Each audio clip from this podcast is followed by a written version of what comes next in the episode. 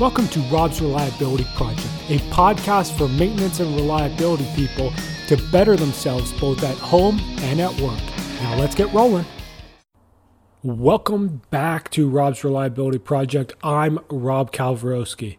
On this week's episode, I welcome Jason Apps, Steve Doby, and Jeff Naylor to the show. We discuss maintenance and reliability in mining, important metrics for mobile maintenance, and the differences between technical and leadership skills. If your company sells products or services to engaged maintenance and reliability professionals, tell your marketing manager about Rob's Reliability Project. And if you'd like to discuss advertising on the Rob's Reliability Project content, please send me an email to robsreliabilityproject at gmail.com. If you haven't yet, please sign up for my newsletter at robsreliability.com. There's a weekly newsletter that has some bonus content that you can't find anywhere else, so definitely get on that. As well as that, please tell your colleagues to subscribe to Rob's Reliability Project podcast and subscribe yourself on your favorite podcast platform, as well as follow Rob's Reliability Project on LinkedIn. Thanks for listening. Now let's get into the interview about mining. Good afternoon. Welcome, welcome, welcome to Rob's Reliability Project. I'm Rob Kalwarowski. We have a special panel of guests today. We have Steve Doby from Teck Resources. We have Jason Apps from Arms Reliability, and we have Jeff Naylor from SERF Roundtables. Guys, how are you doing? Good. Thanks, Rob. Yeah, really good. Thanks. Thanks for having us. Yeah, really good. Thanks, Rob. Looking forward to this. Yeah, it's going to be fun. We're we're going to talk a little bit today about maintenance and reliability in mining. You know, we before we started the call, we talked a little bit about camp diets and eating. So let's let's get rolling now. And and we'll start off with the first question we got. Is I actually thought it was one of the best questions that we've gotten on this. This is our tenth webinar, so it's been pretty good. And so the question comes in and it says, with respect to reliability engineering specifically, what's the worst thing about the Australian mining industry? Now, Steve and I, we can't comment on Australian mining, but we'll comment on Canadian mining. So why don't we start off, Jeff? You're you're filling the screen. What do you think? Okay, all right. So uh, I think that there's a lot of uh, organisations still operating in reactive mode. So um, you know, that means there's a lot of firefighting going on, verbalizing issues. We're too busy to follow some structured problem-solving process. Um, we're too busy, and we're, we're, you know, people get trained up with the buddy system, so they're learning the same ways that problems have been fixed before. And when this happens, this is what you fix. So there's a lot of that stuff going on in places that we see, and uh, so the same fixes happen again and again and repeat issues, and so you just continue the cycle of reactivity. Um, I'd, say uh, you know, we we all have our circle of control around what what we have autonomy over to make decisions on, and people have a reasonable idea of, of what that is and the limits they can go to. But uh, I would say that the circle of influence or their circle of influence, most people far underestimate the circle of influence that they possess and that they don't they can't utilize that properly because they don't apply tools uh, uh, well and in a structured way. And then obviously we have a circle of control, a circle of concern. So you know, well, we we still have concern about Donald Trump over here. So there's always that. But um, so um, uh, you know, in terms of that, I'd say problem solving is a big issue for um, what we see, and you know, the the application of not just um, you know, we're all we're all taught through our careers that here's a problem, fix it, or you know, just get us back up and going because the, the downtime of these facilities is huge in terms of cost. So, um, you know, the application of, anything from a 5Y process through 5YA3 and RCA, it's it's not just you know we see everything from uh, not applying anything to five random Ys to um, trying to solve the world with, with, every problem, getting an RCA and just drowning in this stuff. So um, the right the right application of tools, I think, is really important.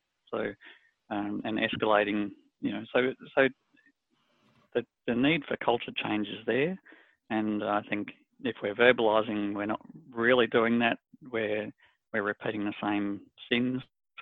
Uh, application of um, of these things in terms of team-based boards and and the like uh, can really get them engaged in what they're doing and start resolving the ones that are in their circle of control. But then escalating uh, with analysis and recommendations to genuinely engage management in uh, here's some options that we can put forward, and people can start steering the direction of the business. That's uh, that's where I think you know there's there's different levels of of um, development. Some are really advanced, and some are really still you know breaking rocks. So, uh, so we, have really got to you know.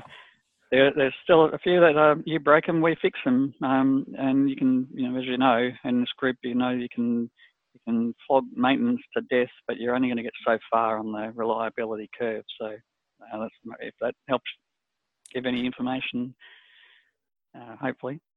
Yeah, absolutely. I mean, we've all, I'm sure we've all seen the reactive, the reactive organizations as well as people who are not even doing just five why. Some of them do one why or, or just mm. blame somebody. So we've all seen that. Now, Jason, what do you think's the biggest problem in Australian mining? Yeah, it's a good question, this one, wasn't it? I am not sure that Australian mining is terribly different to, to any other industry, to be quite honest. um, so it's probably not terribly specific, except for the fact that um, we certainly have witnessed over the last, I don't know, decade or more that you can see miners chasing the dream, right? They're, they're really focused on chasing the dream of reliability, and, and that usually manifests in them playing around with the org structure as far as we see. So, you know, we hire reliability engineers. We probably have a corporate group. We go through the sort of bust times, and we haven't got too much money, so we get rid of the corporate group and we sort of centralise and we decentralise, and we go round and round and around the roundabout um, with the org structure. Change the the title of reliability engineers to improvement engineers, and all, all manner of thing that I think to try and chase the dream.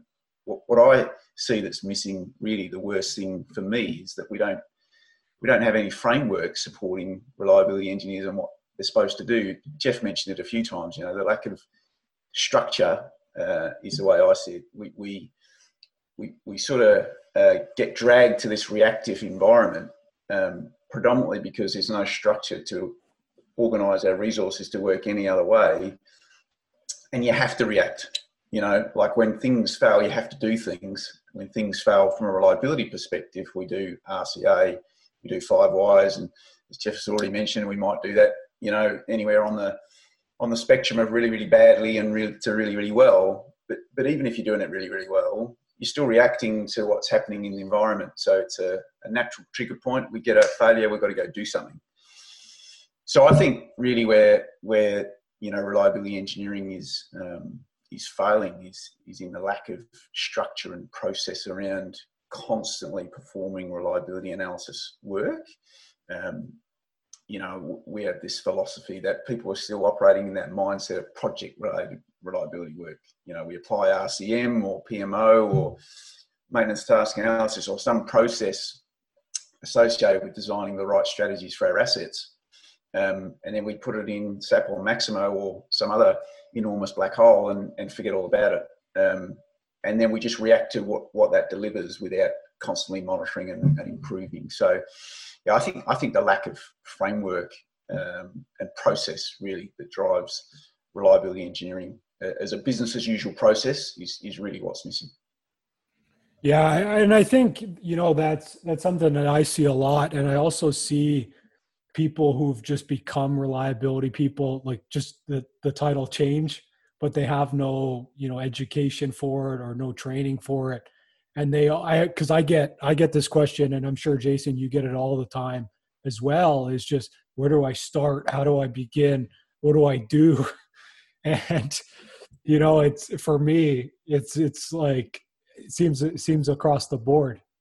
I, it's a good it's a really good point rob i'm not and i'm not even sure exactly what's worse if we you know if we don't build people's capability is is that just as bad perhaps as as actually building people's capability but then not enabling them to actually apply it through lack of process and structure and guidance and standards? You know you can you can build technical capability um, you, you can train people even in things like RCA. You can do a really good RCA course.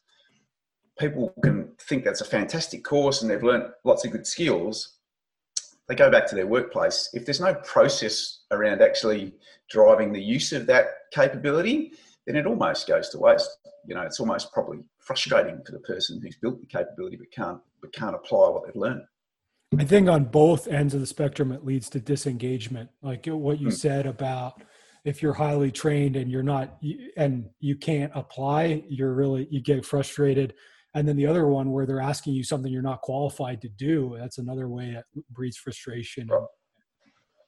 Now, Steve, what do you think? Like, obviously, Canadian perspective on mining, but again, like, I don't think it really matters. So, what do you no, think? No, uh, I don't know why Aust- Australia gets a reputation of being so much further ahead than uh, Canada in terms of reliability. And absolutely, there's some companies that are, and I think there's others that are just like we are. and, um, but honestly, my, my biggest biggest issue in the mining industry is, you know, my favorite Einstein quote is the definition of insanity is doing the same thing over and over and expecting a different result. That is what we do all the time. I do the same analysis. I probably, you know, I've seen some of your stuff. I, I worked at Teck after Rob. I'm working on some of the same problems that Rob worked on when he was there. I've done it. Which was almost 10 years ago at this point. yeah. Like we keep doing the same same tasks, but we're not actually learning from them.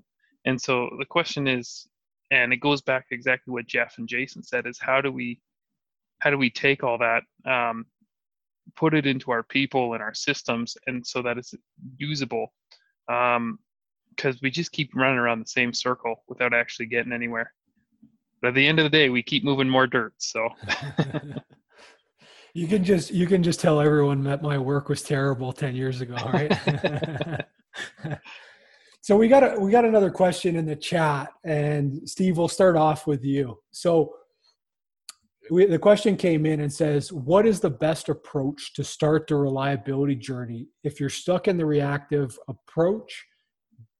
But they also mentioned that they have leadership support. So that piece is out of the way.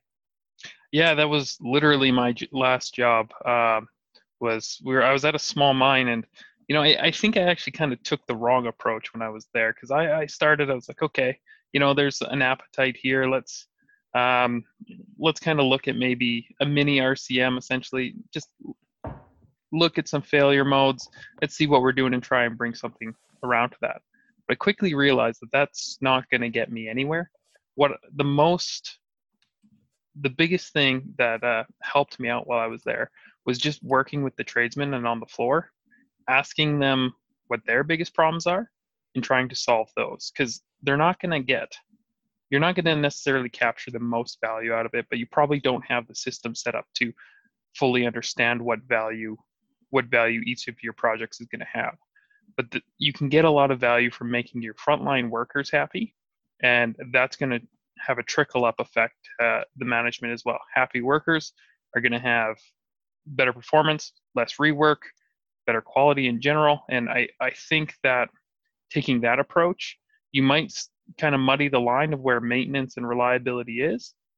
But I think you're going to get a lot of buy in from those projects to actually start doing some real reliability work. you know, you talk about muddying the line of maintenance and reliability, but it's like, I even, you know, like I have a lot of conversations with some of the guys in the CI community. And to be honest, like sitting where I sit, like I don't care if you call it Six Sigma or Kata or RCA or whatever like as long as you're adding value and you're getting people on board and you're making your site better like it doesn't really matter right? Yeah. Yeah exactly. So jason what do you think? Like where should we be starting our reliability journey? Yeah i get looks it's another good question isn't it, it i mean it depends a little um perhaps on the size of organization and the org structures it sits and all those kind of things but but uh, you know Steve says spot on to me. You've got to, at the end of the day, you've got to get improvement.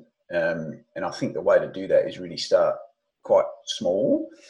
So you, you, you perhaps don't need to be terribly formal about understanding where the problem assets are because people will know where they are uh, generally anyway. And if you solve people's problems, um, you're going to gain some momentum. So I like I like that idea. Um, I think what's important and what I would do if I you know if I went to work for an organisation now um, and, and, had that challenge in front of me, I would I would spend a bit of time. So pick, pick the asset or assets that you're going to work on and solve the problem for, for the appropriate people who see it as a problem. Um, engage the workforce who understand that asset. Spend a bit of time and, and, and I would refine the strategy on it. Maybe not to a not an enormous project, but but understand the failure modes and the tasks that we're putting in place to um, improve the performance.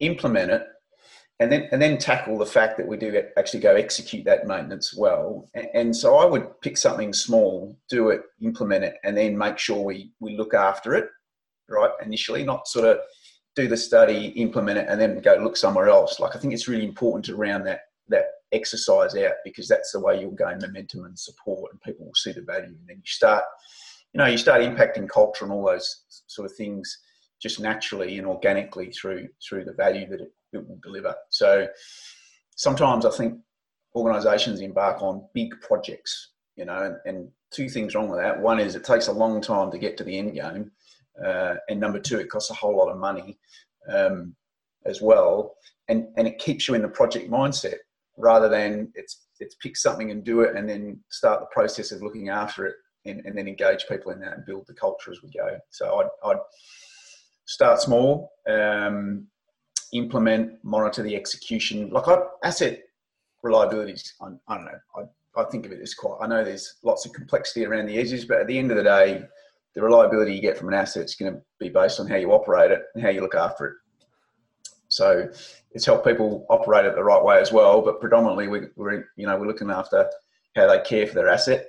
How they care for it is just what they're going to do to it when they're going to do it and how well they do it, and then the fact that they actually do it so get the strategy right, monitor that we execute the strategy, and, and adjust and refine as we go for, for something that, that helps you gain momentum. Yeah, I love it. I love it. And I think, you know, that's one thing that I think often organizations get wrong is just not building the habit of sustaining. It's easy to just, you know, you get your RCM done or your FMEA done or whatever you're doing the report goes out, you know, people put in, you know, like you even mentioned it, Jason, like they put it in SAP or Maximo and it changes the PM schedule, but there's no follow up after that. Or worst mm-hmm. case, it sits on someone's bookshelf and and collects dust. And so, you know, it's it's sustaining those habits is so huge. It's a great word, habit. I love that. Um, I mean, that's really that's really what it's about, isn't it? Let's make it a habit, so it's a business as usual process. Um, the, the, other thing, perhaps, that's worthy of thought here is because I, we, I talk about this quite a lot with um, people building capability and reliability teams, because there's actually there's actually you can kind of break down the skill sets a little bit there. I think, like if I was building capability in a in a you know if I went to say perhaps a larger organisation, they got some REs in place, uh, and we and we're focused on building capability of the team you can go off and do a whole lot of technical training around sort of purist reliability capability uh, and, and how to, and how to conduct the big projects like we're going to go review strategy and do RCM on you know all that critical assets or something crazy. Different skill set to actually building the habit and actually refining and looking after that strategy. So I think sometimes we confuse that a little bit in organisations. Like I would be training people on how to how to form the habit, right? Like what's the key pieces they need to understand to build and form the habit so they can look after strategy and reliability on an ongoing basis, as opposed to how can they really can quickly conduct a, a project and be this sort of, I don't know, a brilliant facilitator of large projects, right? It's, a, it's, a, it's, an entirely, you can have both, but they're entirely different skill sets, you know, and, and I would focus on building the habits. Good, it's a good word. And, and I would argue, Jason, that yeah, I mean, I agree 100% they're different skill sets, but I would argue that that's probably the reason why we don't see as much reliability success as we should is we have a lot of people who are brilliant facilitators and whatever, but we're not good as a community as a community in communication and leadership in these human elements that actually drive the results. Yeah, I agree. Yeah.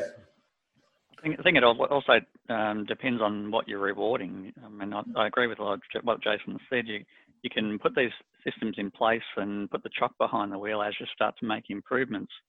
But if you're still rewarding the people who are firefighting and working all weekend, uh, 16 hours a day, trying to get something back online, and they're the ones that get all the credit, well, guess what's going to happen? Absolutely. No, I, I agree 100%. And it's funny, actually, one of my, in early in my career, I went to uh, one of the reliability gatherings. It was like one of the quarterly meetings. And uh, high management person stood up and was talking about this great reliability initiative, which was to take fixing this huge thing from a week to three days or something like that. And it was like, aren't you missing the point here? Like, the point is not to fix it faster, the point is to prevent that fix in the first place. Yeah. yeah. So, Jeff, we got a question in the chat, and you can start us off here. And it came in and it said the mining industry is known for large OPEX budgets. Do these large OPEX budgets improve reliability or can they promote poor reliability practices? Uh, I think that they can. I believe they can uh, in, improve reliability, but some of the things I've seen, uh, you know, and probably others have seen it as well, where you have an office where all of the strategy work is done, and there's a beautiful set of charts that are indicating everything that, that the senior management wants to see. But if you go out and ask the people on the floor or the reliability engineers, uh, they'll tell you it's a load of rubbish. So, um, it, you know, I've seen companies spend exorbitant amounts of money on on that sort of tracking uh, in the background that doesn't penetrate to behaviours or system changes or improvements you know anywhere near the the spend that's been used on it. Uh, others might have uh, different thoughts on it, but that, you know, you can see some really significant gains. I mean, you can have an individual come in and uh, really know their stuff and see see with fresh eyes uh, the things that people can't see anymore because they've been there so long and just accept the behaviours and accept how things are run and fixed. But uh, you can make some massive changes uh, with with um, a, a, big budget, obviously, but a small one as well. Not all about money, I'd say. Uh, no, I 100% agree. Now, Steve, what do you what do you see like opex versus capex? Uh, I get I get frustrated with the distinction actually because it's um, at the end of the day it's it's about the total cost of ownership of an asset um, like we've talked about it plenty, Rob. On like, when's the ideal time to retire a haul truck and just buy a new one?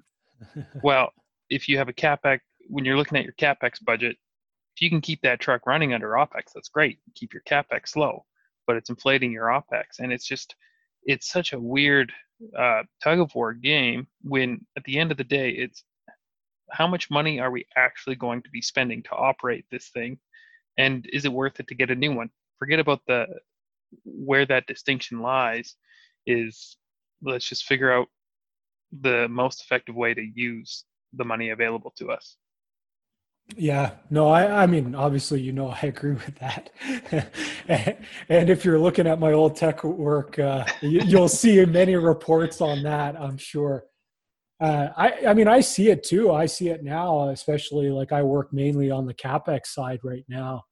And when people don't get capex to make replacements, they'll push stuff into opex, whether that's repairs or that's you know these other type kind of like uh, jerry rigging it together a little bit.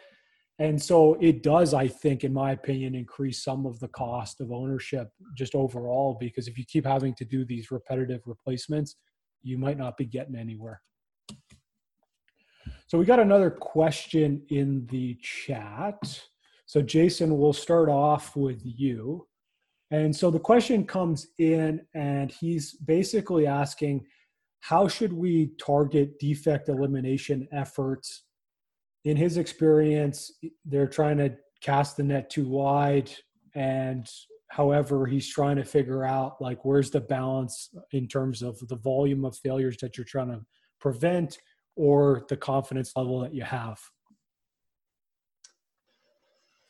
Um, there's a few things running through my head right now. Isn't it? Isn't it interesting that we we have to think about how to deal with all the failures that we've had and which ones we analyse and which ones we don't. You know, we've got a few too many going on. We don't really, not really in control of our assets, unfortunately.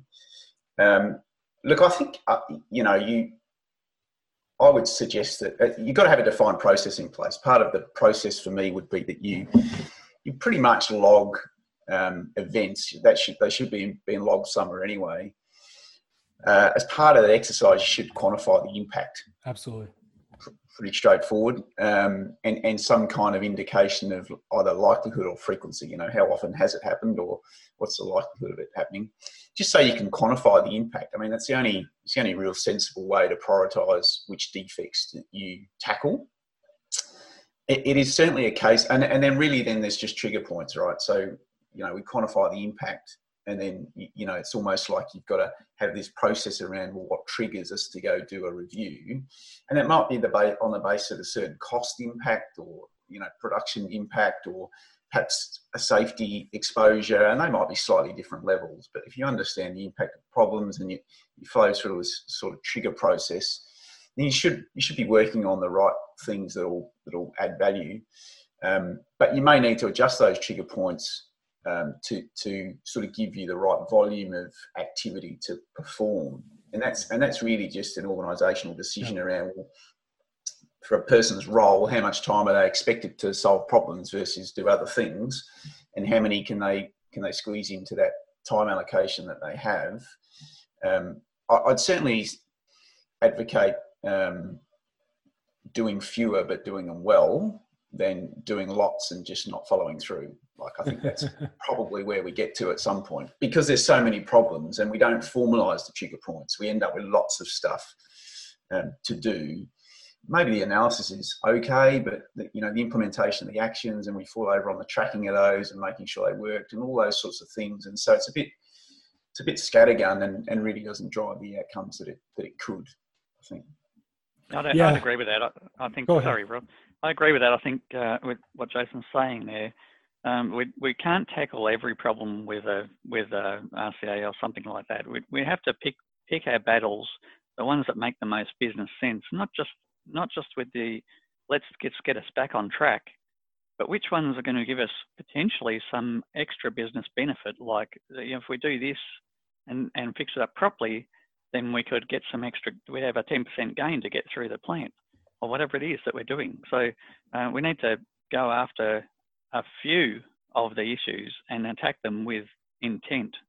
So do them really, really thoroughly and uh, and make sure that we get um, a, a, palette of offerings really as a, as solutions to to um, be able to come up with the best one to take the business forward. Love it. Yeah, I mean, to me, I mean, we mentioned we talk habits, right? And it's to me, mm. it's the same thing. It's if we're just jumping project to project, yep. you know, we're not building habits. We're just, you know, compiling nice reports and nice graphs and all those metrics you talked about, Jeff. And it's, you know, it's we're not actually doing anything in terms of improvements. Yeah, One pretty of the, easy to pretty easy to have paralysis by analysis. Go ahead. Steve. One of one of the the things that you you could do if you're being inundated with just your number of failures and instead of trying to dissect each and every one and capturing that data is obviously important but if it's just you, could do an rca on um, like understanding why you're having so many failures as a whole and forget about the individual ones. You can look into like uh, we i had a truck fleet um, that i was looking after that just had awful availability. I was trying to look into each failure and it just it just was not possible. So we took a step back and we say okay why are we having all these failures to begin with? And then you start looking at it and you're like, okay, well, maybe our PMs aren't being done properly. And, you know, fixing a systemic issue might actually solve or at the very least reduce some of those um, larger, a variety of failure modes. And then once you start to get that stuff under control, like if your PMs are not your top priority, you're going to have lots of failures. That's just how mining on a mobile fleet works. um, and so if you can tackle that one as your first defect, is that defect in that process, you'll probably have more success than if you try to tackle individual failures. I, th- I like that approach, and I think it's something we've talked about before with respect to root cause analysis. Is you know when we talk to Bob, and Bob always pushes this this thought about you know the chronic failures are the ones that actually cost us the most money versus these big one-off events that typically are the ones that they do RCA on, and if you know he talks about how those latent roots are really business processes. And those are the ones that really solve more problems than just the one. And so i think i think you're on the right track there where if we can pull it back and understand is it a people issue? Is it a training issue? Is it whatever issue it is? And find that we're we're better off than looking at you know front wheel hub spindles or something. So we got another question come in how do we feel about adaptability given you know covid and some of the the uh, changing business landscapes? Jason do you want to start us off with this one? Sure. I think i understand the question. We've done a bit of content recently around around this um, because i mean adaptability is one thing which i would suggest we're really really bad at um, right now. Um, and and you can you can always test this, right? You, I do it quite often. Go into organisations and, and, quiz them a little about their reliability strategies and practices and maintenance plans. And invariably, people have looked at their strategies. There's usually only a couple of drivers. One, we're going to a new version of SAP or something, so we've got to take it out of one system and put it into another one. So we might we might have a quick look when we do that, or we might just translate the data. We had a really poor performing asset five years ago, we engaged some consultants to go look at a strategy on something. Or perhaps something even worse, like we adjusted the operation schedule. So therefore, we just went into SAP and changed the 12 week shut to a 16 week shut and, and crossed, their, crossed their fingers a little. You, typical drivers for changing strategy, but but invariably that's been done at some point in the past, and the strategies remain the same. And, and to me, we're just at the mercy then of the operations operations are changing all the time. Assets are aging and failing in different ways. You know, market conditions are different. All, all, sorts of stuff going on, and and we just can't adapt to that at all from a reliability strategy perspective. We just we just leave the systems in place, and we try and respond through you know reactive stuff again. Like we look at failures and we try and understand why it failed, and it's all rear vision stuff. So you know, I've got a, a really poor opinion of how how well um, we can adapt to the the environment we're in. So then you overlay COVID on that and all the changes that occurred as a result of that. Yeah, I think we we there's probably several organisations running at a heightened level of risk right now without really understanding what that is and and and how it's been created. And, and it's understandable from a business perspective. Obviously, the focus is is people safety, right? And and so that clearly that's where the focus went as COVID hit, and we went into lockdown, and sites got sort of locked down, and all sorts of things changing. But you know, when you when you have the same group of people on a site, I, I was talking to someone yesterday where 12 weeks they've been stuck on the site, right? These are people that are normally in a fly in, fly out environment, but um, can't can't get out. Different country, can't get out the site. Uh, I know a few cases like that, or, or even the ones where you know it's domestic FIFO and, and the rosters, we've doubled the roster, so we've reduced the, the sort of transit uh, frequency. So there's all sorts of things changing. Uh, we've probably got some impacts around uh, materials and logistics, right? Getting spare parts and those kind of things. Number of things changing as they should have to protect human safety. We've sort of missed, I think, the the the, the exercise in understanding any risk that's created to our assets and how we maintain them and look after them because we don't have any existing process. Again, I'll come back to process, haven't I? Process in place or structure in place that helps us be adaptable to, to the changing environment. All, all that's happened is we've experienced more change in a shorter period of time than we normally do. The fact is, we can't adapt in, in a normal environment, let alone one that's under increased uh, pace of change. Yeah, I know. I love a lot of what you said there, Jason. And I was just thinking we should uh, convert the haul trucks to transporting hand sanitizer or something, you know. so, well, sorry, I mean, point, Some operations went from you know single shift per day to 24/7 operations. I wonder how much work they did around you know asset care uh, with, with, those changes. Um, fascinating. Some some organisations sort of turned down duty. So a whole lot of changes, right, that, that occurred. And um, yeah, I'm, I'm, not sure we've, as, as, an asset management discipline, that we're really on top of how to adapt to that well. I'm sure we'll see the results in either next year or the year after. right. You'll get a lot of phone calls, Jason. Maybe. so, Steve, I got this question come in, and, and I kind of like it because, you know, I, I used to do a lot of stuff on spare parts. And so the question that came in is what is the strategy for managing s- stores as there are additional challenges for remote locations? Should we have big stores? Should we have just in time inventory? Like, what do you think?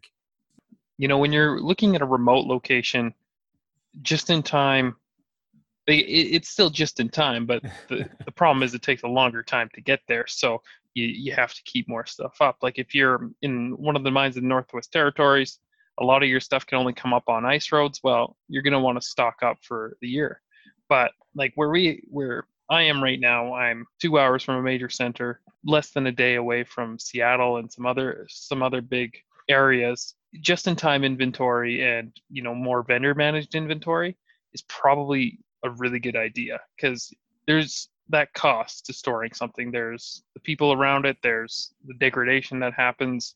You know all that stuff around your inventory, and the less you have to keep on site, the better some places you know you've got the added benefit like for us we've got five mines in a close area so we can uh, i guess it's four mines now but so we can share a lot of our warehousing and a lot of our critical spares and we can understand that but if you're a mine all on its own you're going to have a big big uh, cost burden on those critical spares and understanding that it's definitely a big topic i haven't seen anybody do it particularly well but it's We're definitely looking at my old work then, Steve.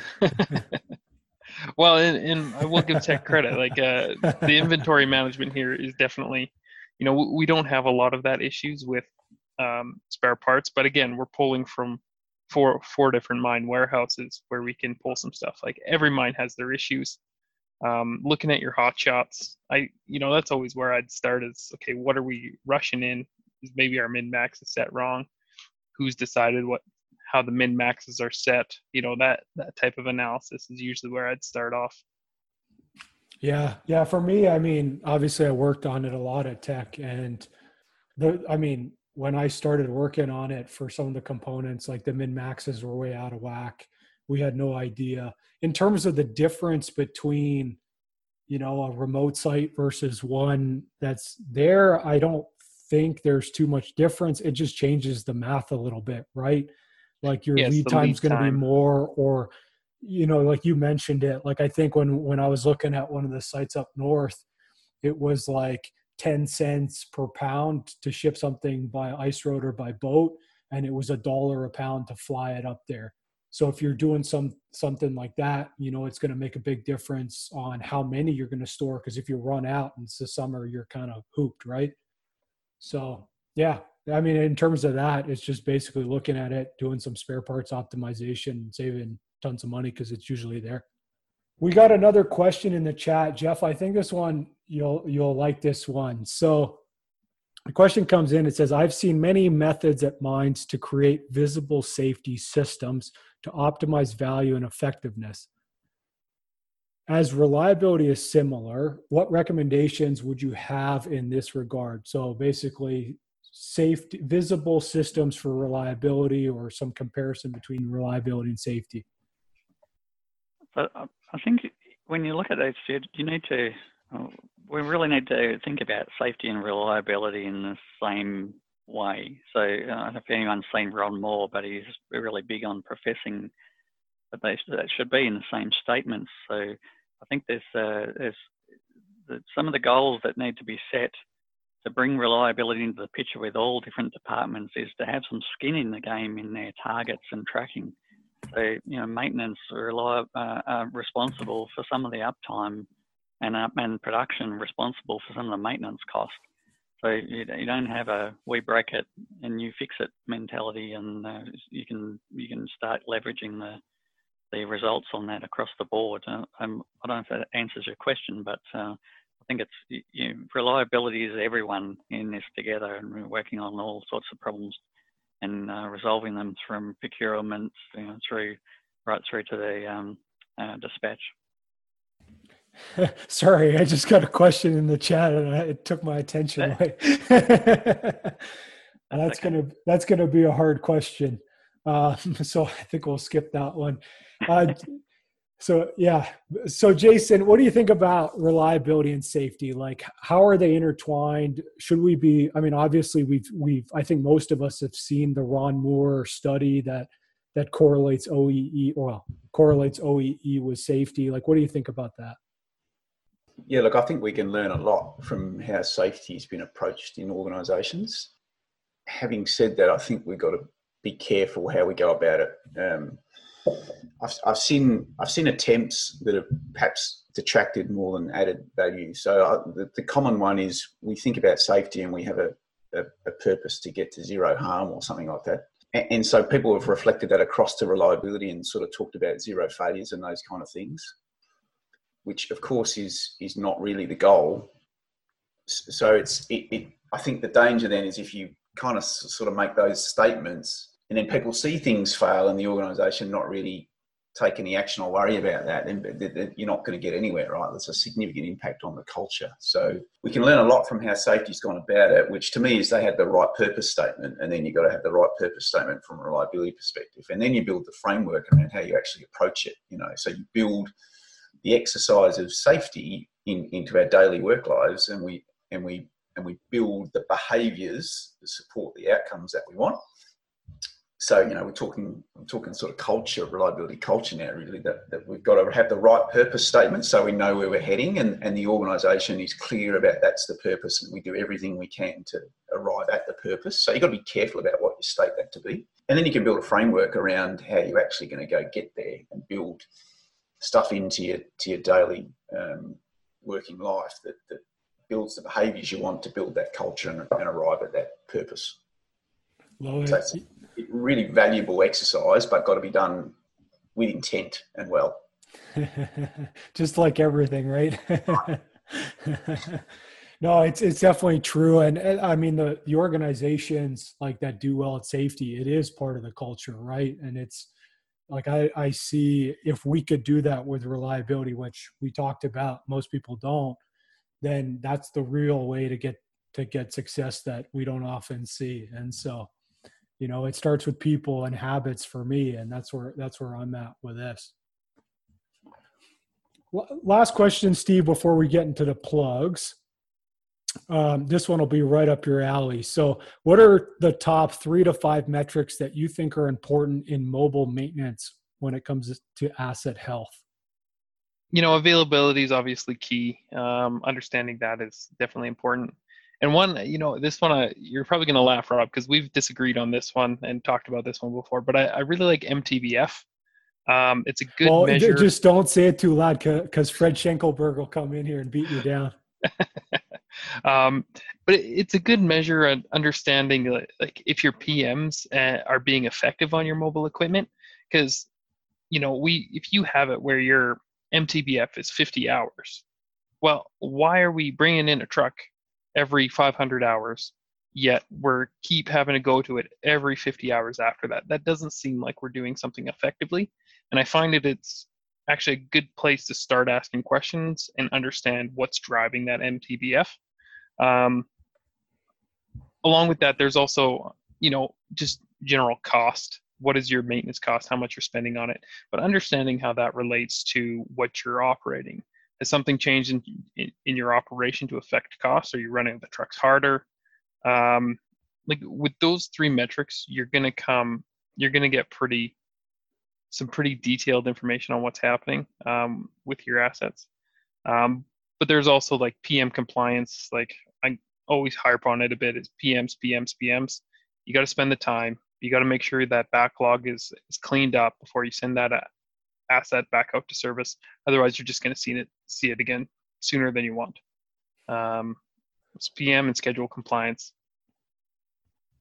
Yeah, no, I mean, for for me, the reason we talk about MTBF as not being the be all end all is basically it's an average, right? And it's like if we have an average, we can't really do any under there's no real understanding around it where we can dive into it and sort of suss out what's going on and what to do about it. And so that's where kind of the the nerds on the call. I know Andre is one, and I'm one.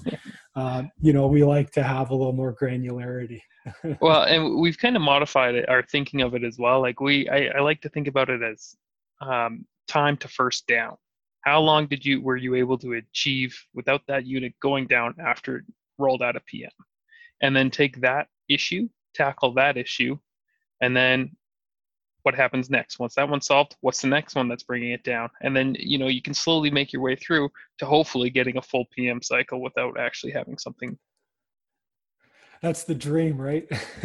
Haven't seen it yet. So we'll wrap up here. Steve do you have anything to plug? Um you know i, I think i've said it a couple times but keep buying the coal.